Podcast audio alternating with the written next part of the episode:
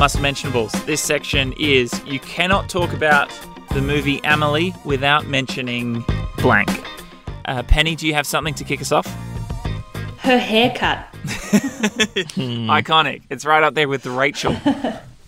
It must be.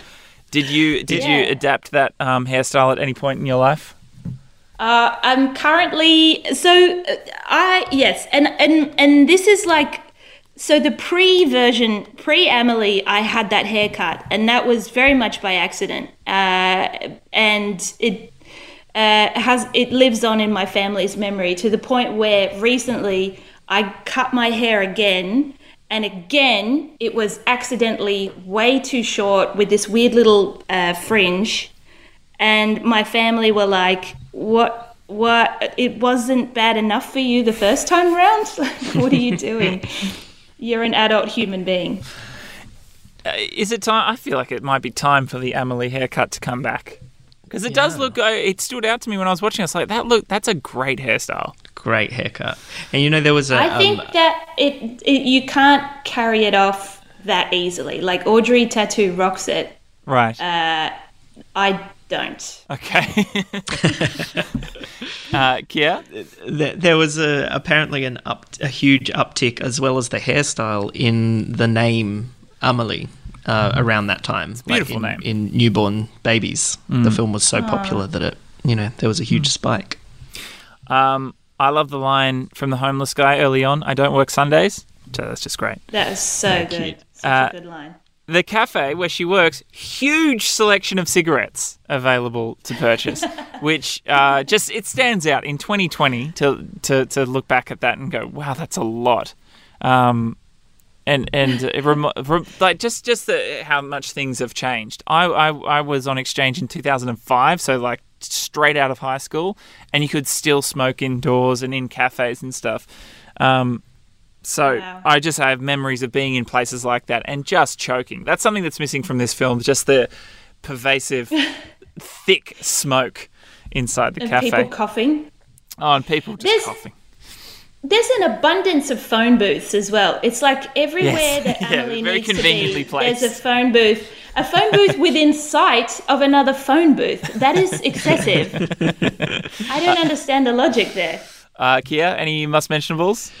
Yeah, well, just touching on that sort of the lack of smoke, despite the fact that everyone's selling huge range of cigarettes. Apparently, this is less about the screenplay, but the the film itself. He wanted so badly to make Paris look beautiful that they had everywhere they shot, they would send a cleaning crew in before they shot the scene to get rid of all the rubbish and the graffiti and everything else. So it was a huge oh, effort to make each sort of Paris location look pristine and beautiful. Um, which I thought was quite sad. amazing. Like, it does look like a set, doesn't it? It doesn't does, look yeah. real. It's amazing Yeah. to me that it is actually shot in Paris. And that like Sacre Coeur, that the the church, that w- nothing what it was like the building itself, but just the, what's going on around it and who's hanging around. Nothing like when I went there in real life. yeah. Um, The, um, the, What do you think? What do you think is the significance of Nino working in a sex shop with a peep show? Well, that was one of my must mentionables. Is that his two jobs are working in a sex shop and scaring slash caressing people on a haunted house ride. but, but two very like non-Parisian, non very French jobs. Um, I would have. yeah. Well, I have to say, my- on the page, the the um, ghost train thing felt quite sweet, and then when I watched it in the film, I was like, it's quite creepy. Boo.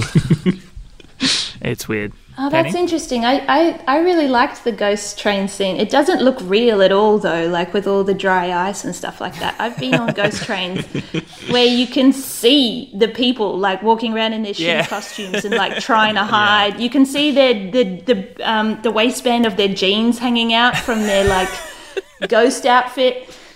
Yeah. Yeah. Um, I Oh. wonder whether it's like, well, I mean, for starters, Montmartre and like that whole area, Pigalle, it's uh, it's like the red light district of Paris. So I guess, I guess there's that.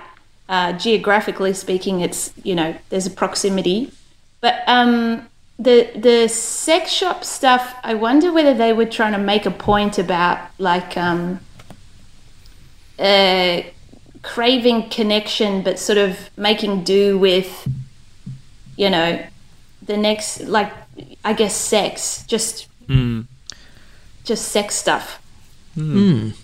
That makes sense. Because they, because when she rings up, she's like, "I'm, I'm ringing about the the paper," you know, like because he's he he wants the album returned, and gives the number of the sex shop. Um, they say, "Oh yeah, well, um, like, are you over eighteen and have you have you shaved? Are, Yeah. you, are you shaved?" And that's so confronting in a film with with like a childlike heroine and everything is sort of like Yeah. about, you know, um, Well, yeah, it's something that that's so whimsical and has CGI animals and imaginary friends and um, people melting Yeah, and and, stuff, like, and then suddenly, sepia- yeah, a sepia tint to the entire thing, and then there's just like yeah allusions to f- like pub- pubic hair and um, and the stripper dancing in the in the peep show and stuff. But is that is that? I wonder then maybe if, if that is so she is sort of taking those first little steps to kind of reach out to this guy, and this that's sort of her first step, and then it's ugly, and it's sort of is knock, knocks her back, and is sort of, so then she has to if she really wants it to overcome that and keep moving forward. I wonder Good point. um, the horse in the cycling race on the television. How lovely was that? Yeah. I looked into Oh it. Oh my god. Uh, it, it happened during an event called the Critérium International. It was not the Tour de France. Uh, in 1997, so it, it happened, well, yeah, the, the year that the film is set. Uh, a horse jumped over a fence and joined the peloton, eventually passing it, leaving the race only 20 kilometres from the finish line. Wow. so Oh man. that horse could have won that stage. They would have struggled to get the yellow jersey on him.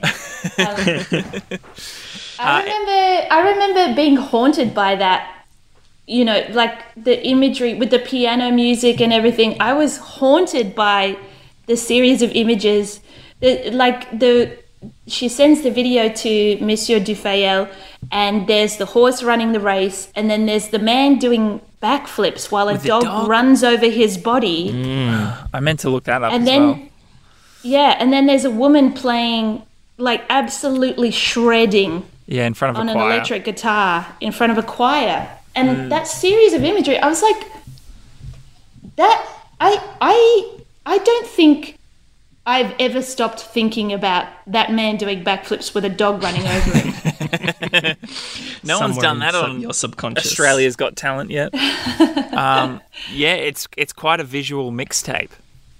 yeah, Yeah. stunning Uh, we sh- we should move on. But are there any other must mentionables before we I've move gotta on? Just, I've got to say, it would feel remiss not to mention the garden gnomes because to me, that's one of the most memorable parts of this movie is the traveling garden gnome. I think that's one of the sweetest little sort of short stories within this film. Did this and apparently, movie start that trend?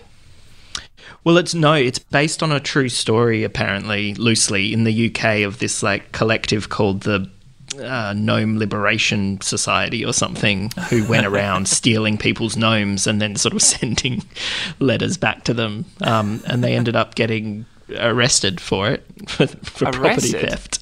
Yeah, um, but I think it's For the crime so of whimsy? in this film. So cynical. Yeah, for being too whimsical. um, and one other thing that I love, just actually, these are a couple of things just about the screenplay itself, and you know the words on the page. I love that very occasionally, you know, they have animated crocodiles and they have all sorts of stuff that is clearly going to be CGI, but then occasionally they just put in brackets special effect and you know the grocer literally disintegrates and falls into millions of pieces brackets special effect. And i just love that they felt the need to clarify that on certain one you know it's not consistent through but it's just like in case you thought we were actually going to disintegrate a grocer this one is going to be a special effect. Whereas the cartoon crocodile imaginary friend, just keep reading. yeah yeah that's